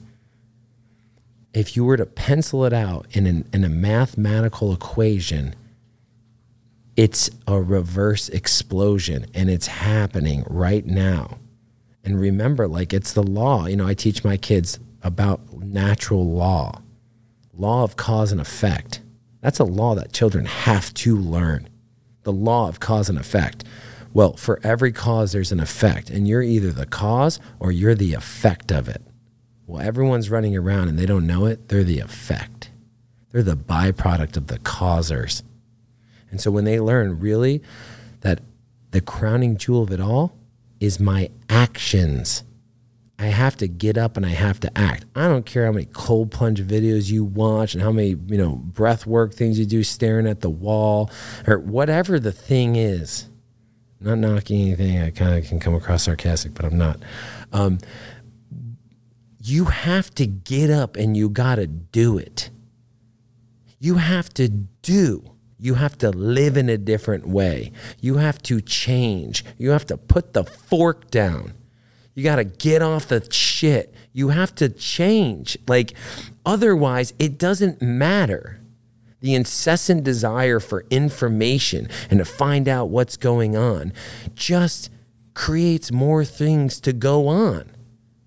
So it's like teaching these laws to our kids and teaching them just like you think about societies like Native American societies, egalitarian cultures. What did they do? The young men were raised up to be warriors, right? They were raised up to be brave. What does it mean to be brave? People think, oh, like, you know, you used to be like a tough guy or whatever. I wasn't brave. I was scared. I was scared of not being seen on this earth, of being lost in the sea of people, right? I was afraid. The hero, to, the hero and the coward feel the same thing. The hero and the coward feel the same exact thing. The difference is the hero acts.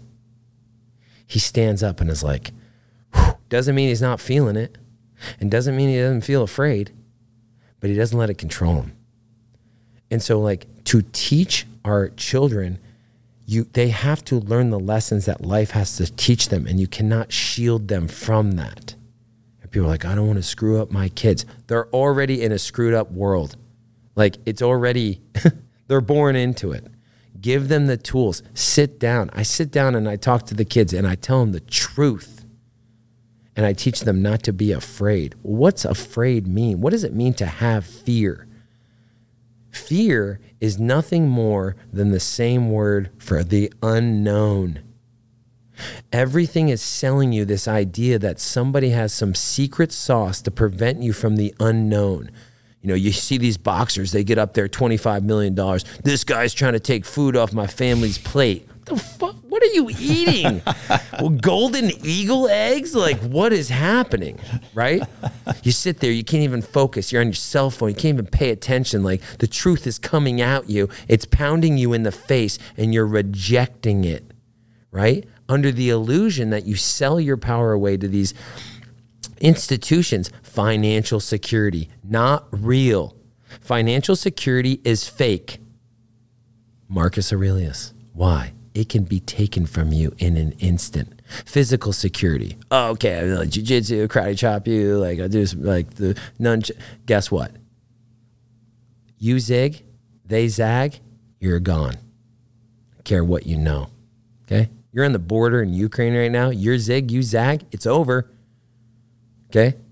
Physical security. What are all the things? The only thing you will ever own in this life, and the most important and most valuable thing we give away, prostitute, and that's our choices. Our choices are so powerful that they terraform the planet. But if you can't think and realize that your thoughts are creating the conditions you're experiencing, you're making choices that enrich and empower other people that build the prisons around you. You're providing the bricks, you're providing the ammo for the gun that's sticking in your own forehead. You're loading it.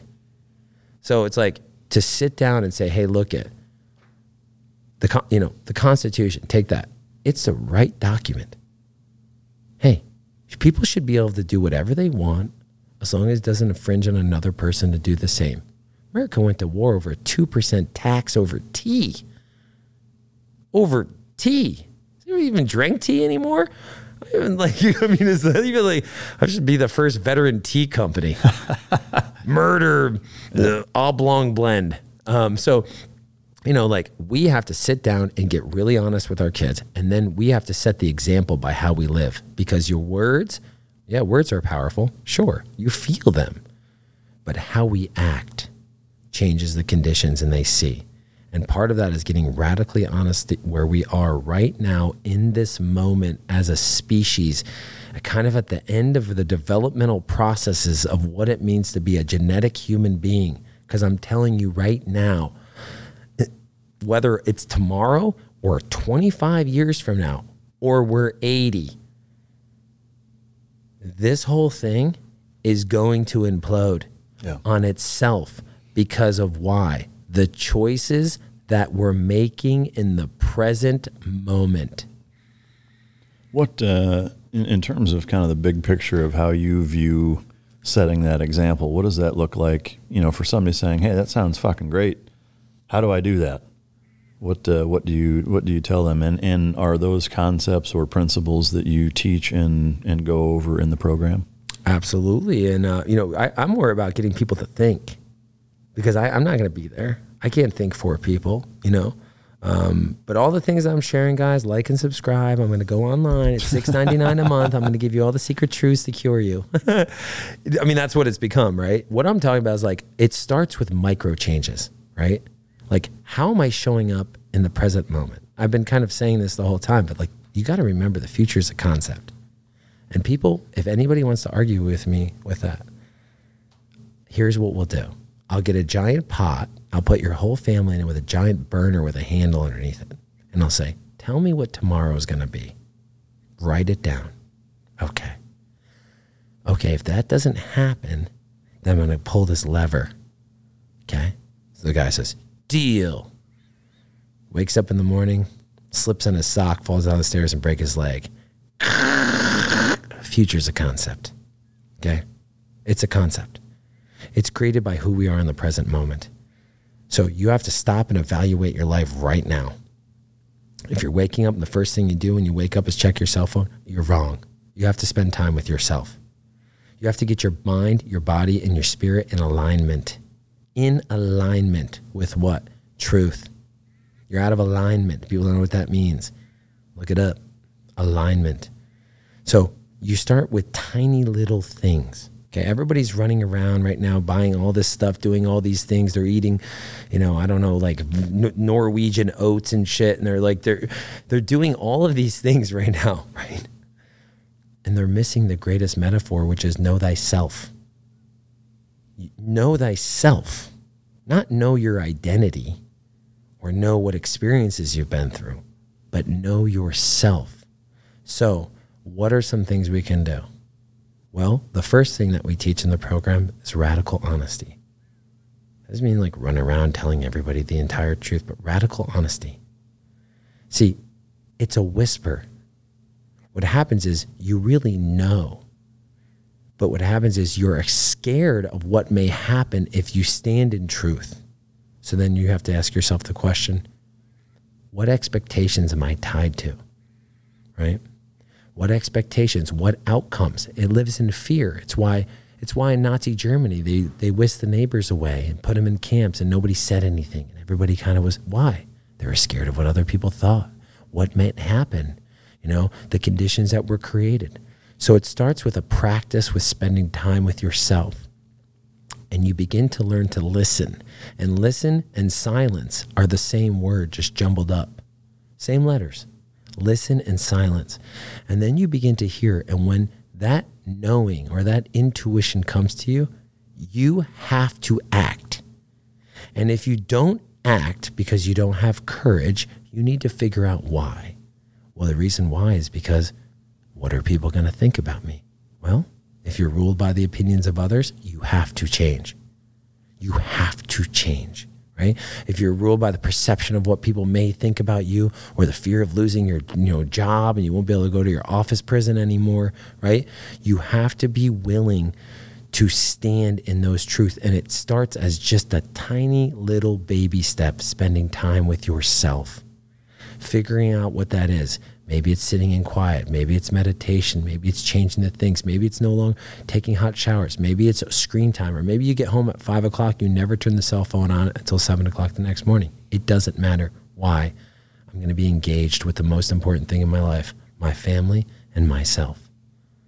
Okay. Maybe it's living in a different way. Maybe it's looking at your kitchen cabinet and saying, golly, like we have four blenders. We have four blenders we have six couches. We have five TVs. Maybe we don't take too much. These are all just suggestions. But like it all starts with radical honesty because deep down inside, I know that the power of the good mind is inside of every human being's heart. But we don't listen and we ignore it. And we're getting the byproduct of what we see from not listening is what's called ignorance we ignore what's there. And that's when you sin against yourself. And sure, some people have airplanes and some people have this and some people have that. But at the end of the day, you're here for a reason. So we didn't just arrive here. Okay? That's a nice little trick when you're like in your 20s and you think, "Oh, we're just we're just a blob" because it gives you an excuse to go to the bar and like get as many chicks as you want because nothing matters. We're all just plasma. Okay? Let me tell you something. There's a real reason here and we're here during this epoch. An epoch, a time. We are in an age. This is an age and we're in an epoch. Seek out knowledge. Because if you don't have any knowledge, I'm not talking about knowing stuff. I'm talking about knowledge. You don't have any knowledge, you have no power. You're powerless. And so, you know, for me, begin with these guys by removing all of the comforts that trap you. Incessant cell phone use, porn, you know, movie porn, fame, dislikes, all the things, all the things you become addicted to. Get rid of those things first, right? If you have, I don't know, more than 18 pairs of shoes, you have a problem. You're taking too much from who? Our mother, our life giving force that we're going to hand back. Live in a different way, right? So, those are just simple things that you can begin to do standing in truth. You'll know the truth. The truth will set you free from what? Yourself. I keep saying that from you. So finding those spaces, pushing it away, not taking too much, standing in truth and learning about courage. And then once you get there, you start to teach other people to do the same and you grow and the thought revolution begins because your thoughts are creating conditions and we can create new conditions right now in this moment. The future can be different if we're willing to change. I, I, uh, I love everything you're saying. Um, in terms of the, the program, that first, you said it's two weeks of kind of a detox of. Yeah, so there's no in the program like you know if you want to like you know I tell people like you like the program is that's a digital detox. So the program is there's no dairy, there's no cheese, there's no sugar, there's no honey, there's no bread, no noodles, nothing. It's meat and vegetables, water and black coffee just until noon. You shouldn't incessantly consume caffeine. It's not good. Uh, I've taken from Chief Hypocrite. I know he's drinking like two pots a day, like first thing in the morning, like terrible. Um, and then we remove all hot water.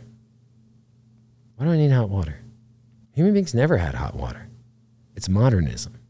And it also teaches you, it breaks the resistance. So, the very, if you I had to pick one thing to tell people to do, whenever something comes up that you need to do and you feel resistance, I don't want to do that. You have to do it. Okay? That's the simplest practice. For instance, things will pop in my head. I'm like, oh, I'm to like, I'm to get up in the morning. I'm like, go for a run or whatever. And I wake up and there's like eight inches of snow on the ground. And I'm like, I have to do it. Why? Because if you don't, you lie to yourself. And then you get comfortable in lying to yourself. It's like, guys, for instance, like porn addiction is insane in the world. It's insane. Okay. So you sit there like, oh, I'm not going to like look at porn. Okay. And then you do it. And then you tell yourself, ah, I'm taking a whole week off, not doing it. But then you do it. What happens is, is that you can, you literally have no power. Your, the, the material self rules you in every aspect because it doesn't believe you. I'm not going to eat junk food this week. It's Timmy's birthday on Wednesday. Ah, uh, by the way, who cares? right? It's Timmy's birthday on Wednesday. Timmy gives a shit. Yeah, well, you, you know what, Timmy, Timmy, Timmy, you got a huge ego. so like, it's Timmy's birthday, and you say, "Oh, I'll have a piece of cake." Well, guess what you did? You lied to yourself, and then guess what happens? The next time you make a commitment to yourself, the self doesn't really believe you. I'm gonna go to the gym on Monday. Oh, Susie wasn't feeling good last night. You lied. So then you live a life of lies. And then you let other people lie to you because they always tell you, ah, don't worry about it, bud. There's always another week. Right? And you you have no more juice. You have no more juice left. So you got to start leaning into all resistance because everything is like the death we see happening is a death by ease no more happier. You're no more happy if you have $100 million or you have $500, okay? And you're living paycheck to paycheck. you you're experiencing the same thing. You're experiencing the same exact thing. So we think like the freedom is like more stuff, more acquisite, more things, and it's wrong.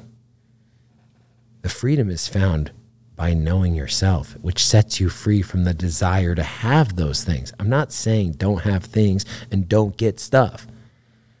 That that's okay, but like it's not going to change the inside world because the inside world is creating the outside world. You're experiencing yourself. That's what it is. So lean into the resistance and begin to stand in your truth. And if you can't stand in the truth, you have to find the reason why there's you're tied to an outcome so much or an expectation or a social norm that now it's paralyzing you from living and doing what you're supposed to be doing. All dark sides of ourselves are created from our failure to accept social norms or being tied to expectations. I know. I do it sometimes. I'm like, I should say something.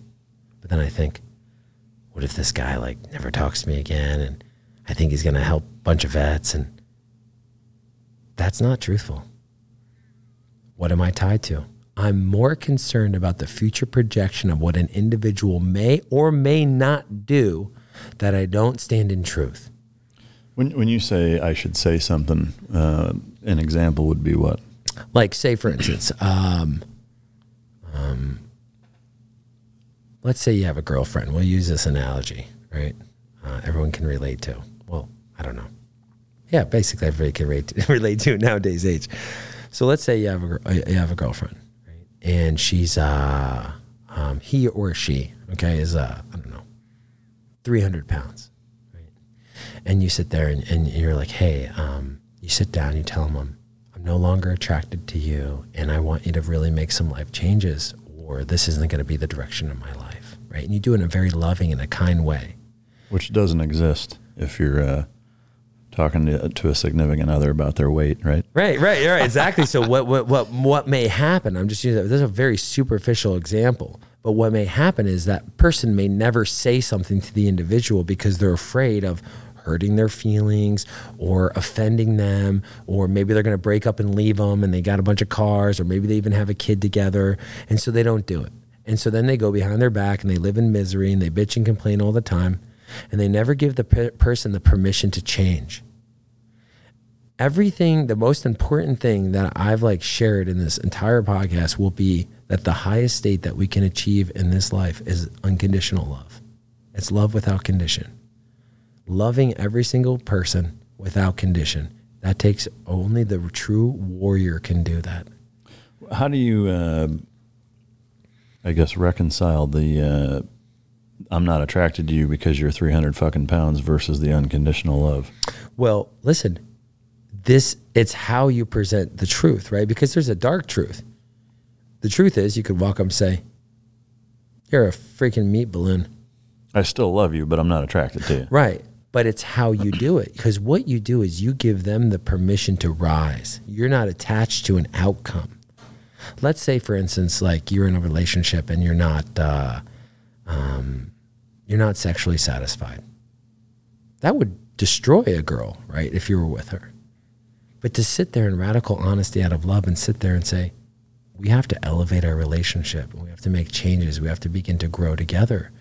And these are some things that, you know, um, that I'm really feeling that are very real and I want to share with you. Now, two things could happen. One, she could grab a frying pan. Actually, numerous outcomes. she could grab a frying pan and crack you over the head. Um, two, she could, um, I don't know, get a lawyer 20 minutes later and and divorce you and take all your belongings and dissolve the business partnership. Um, or three, she could sit there and cry and look at you and say thank you. And I'm going to change. I'm going to rise. And we're going to do this together. And next thing you know, it's the most ex- beautiful experience that you've ever had because you've given the permission to be vulnerable for that person to grow. Well, you can't really do that until you've done it with yourself. You have to be honest with yourself first and you have to learn how to do that. It doesn't mean that I always do it and I've got to figure it out. I want I want to be the first to say like I'm not saying I have the answers or whatever. I, I don't I don't want to come across that in any way. But what I'm saying is that this is what we're being called to do as a species right now. Do you remember the last time you lied to yourself? Yeah, just recently. Um, I um, sold my wife's car uh, and bought this like old suburban so that I could like liquidate our money to buy some equipment for the ranch. And uh, I searched all around the state and I was moving super quick and I found a company in Missouri. Uh, I get in touch with them and go back and forth and negotiate and check all the business licenses, change order, commerce, all the things. Basically, transfer my life savings for this heavy equipment. Uh, and the company that was a real company had been hijacked by some uh, offshore uh, hacker group. And um, I lost everything that I had. And um, like when it happened, uh, the guy called me on Easter and everything was being shipped. And I mean, they were great. I told him five kids. It's like, I mean, this is everything we had. But here's the thing I was going to go to Missouri and I was going to pick it up. Now, of course, I've done all the admin things, the FBI or whatever but it's gone. Money's gone. And uh, uh, what had happened was, I want I was getting a good deal and all this stuff, and I'd done the due diligence. They had hijacked an existing company, so it was an actual company. I just was like, there was a middleman that had kind of got me, like a ransomware kind of thing, or right. But it was actually it's a group. They've okay. they've, they've extorted uh, millions and millions of dollars from people doing this. Uh, so anyway. Uh, and they're great. You talk to your family, you get to know them, all the things. You know, like I'm, I mean, it's a huge purchase for us, right? Skid steer, little backup. Anyway, sell my wife's car, all the things. Buy this like suburban, fifteen grand, because we're like we're simplifying everything. I don't want any, any new cars. I don't need anything except for motorcycles. I don't need anything new. Like we're just we're living in a different way, right? And so, what happened was the guy called me back and said, "Hey, I talked to the boss. We're gonna do free shipping." When he said that to me, I got an electrical shock that hit me. And I felt weird about it. And my wife's like, I don't know, like I have a weird feeling about that. Like it's just weird. It's there's something and I started feeling it. So I went online, of course, to verify. Instead of trusting myself, I went online and I verified all the stuff Chamber of Commerce, Secretary of State business filings, but I knew. But I wanted the good deal. We have all these projects. I built this like 66 foot by 17 foot geothermal greenhouse. I sold my like Pride and Joy 75 Ford. We're living in a different way, right? Literally, really doing it. Uh, food, water, and shelter first. My buddy RC Carty talked about on the podcast food, water, and shelter, community, your tribe. That's it. How are we living? How are we showing up in the world? Well, I knew it but I override it with information and I lie to myself. I go against myself. The very thing that I talk about all the time, I did, and it cost me all the money. Okay, well, I'm not upset in any way. I accept it. Because to be upset, even in that moment when I knew I'd been robbed for a substantial amount of everything I had saved, okay, I I knew that the past couldn't be altered. And so I accepted it. And I said, What's the lesson in this? And the lesson came to me, you know, uh, a couple nights ago when I left on the trip. You know, my wife was like, or I was here when it happened, actually. I was, uh, my trip had just started uh, when we knew. And uh, I, uh, I really realized that that's a very cheap lesson to learn that no matter what the external circumstances are, that I have to trust that voice no matter what. So if if something, I'm not saying like you know every like fat girlfriend or boyfriend go tell them like you know like they suck at sex or anything. okay, I'm not saying that. What I'm saying is that if it comes to you and you feel it, you need courage you need the heart of a warrior that leads with his heart. You need that heart of a warrior to stand up and not be afraid of the outcomes or the expert. And I was tied to an outcome. I wanted to get all these projects done. It was a really good deal. I, you know, I thought I could do this and had an attachment and I could maybe sell this. I had all these other things rather than listening to myself. So ultimately, I knew I was being robbed. But I used my mind to reinforce my own correctness that I wasn't. And so that's called sinning against yourself, right? Well, that's what I did. So like that was very recent. So I had to own it. And I just had I had to own it. I, I talked to FBI guys like I'm like, I'm not upset. Like I'm I'm not upset because I did it. I knew. He's like, What? I was like, I knew. I had an intuition and I ignored it. So did my wife, even stronger than me. Uh, but I went online, I verified it. Everyone trust but verify, right? KGB actually said that, not Ronald Reagan. He copied it. Um, but uh, um, so that was a lesson where I lied to myself. I lied to myself because I was more tied to an outcome that didn't exist in the future. Like I talk about, the future's a concept. Let me tell you something. It is. And I violated my own thing that I always say. I even use this analogy. You're in the boardroom, everyone's meeting together. It's high pressure, the deal's going down. Jim, we just need your signature. And you reach for the pen, and someone's like, This is not good. I shouldn't do this. But everyone's staring at you, and you're like, Come on, Jim. Champagne's ready. Jim. And you're like, Oh, fucking, sign it, right? and all of a sudden they're like, Company's over, bombed. And you're like, I knew it. Sure, you did, Jim. You always say that after the fact, right? Yeah. Okay, because we have to trust that voice. That's my point of all of this. You have to trust it. And if you can't, you need courage. You need to get some courage. And maybe that starts by getting up in the morning and having some courage to stand in a cold shower for two minutes because that's something that you can physically do. Okay, because you're that decrepit and weak and it's okay. I've been weak like that too. But that, I mean, that's a simple thing where you're like, you have to start at baby steps. What you're learning to do is the first crawling of what it means to be a human. What does it mean to be a human? That's what I'm talking about. It means to participate in creativity. Life is your curriculum, life is the curriculum.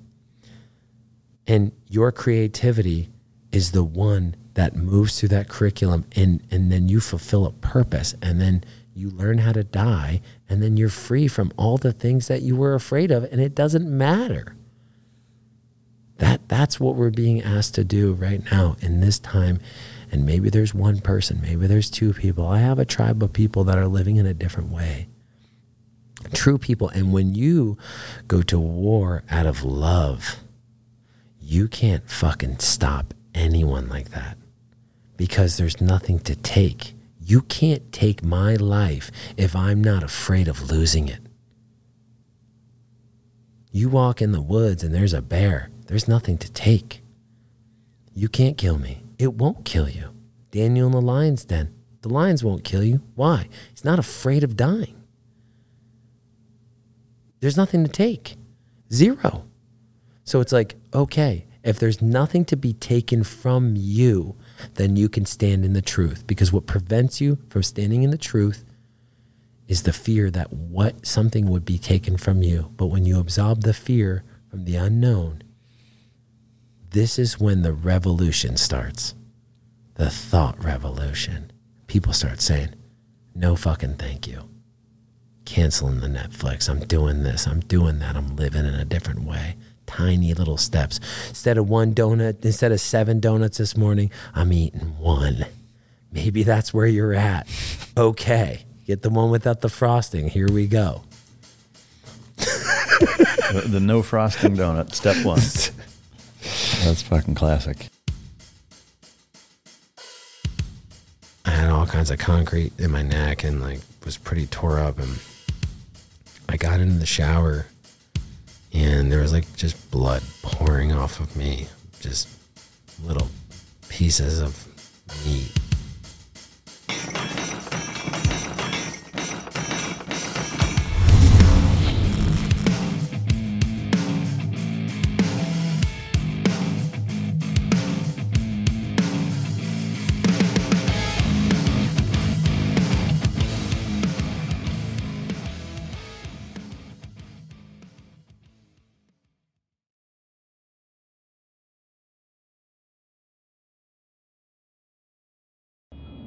I'm Nick, the host of the UFO Chronicles podcast, with first hand witnessed accounts of the strange and unexplained, covering UFOs, cryptids, conspiracies, and the paranormal. Real people, real encounters. So come with us on the journey into the unknown. UFO Chronicles podcast is available to listen to on all apps. I'll see you soon. The Bigger Pockets portfolio of podcasts are worthy of your investment. We're having a real conversation as real real estate investors. New episodes available every day. It's important to buy where it makes money and not necessarily where you want to travel to. BiggerPockets, On the Market, Rookie Real Estate, or Money Podcast. The purpose of flipping is to create more cash so then you can reinvest into other types of properties. The BiggerPockets Podcast on YouTube or wherever you listen.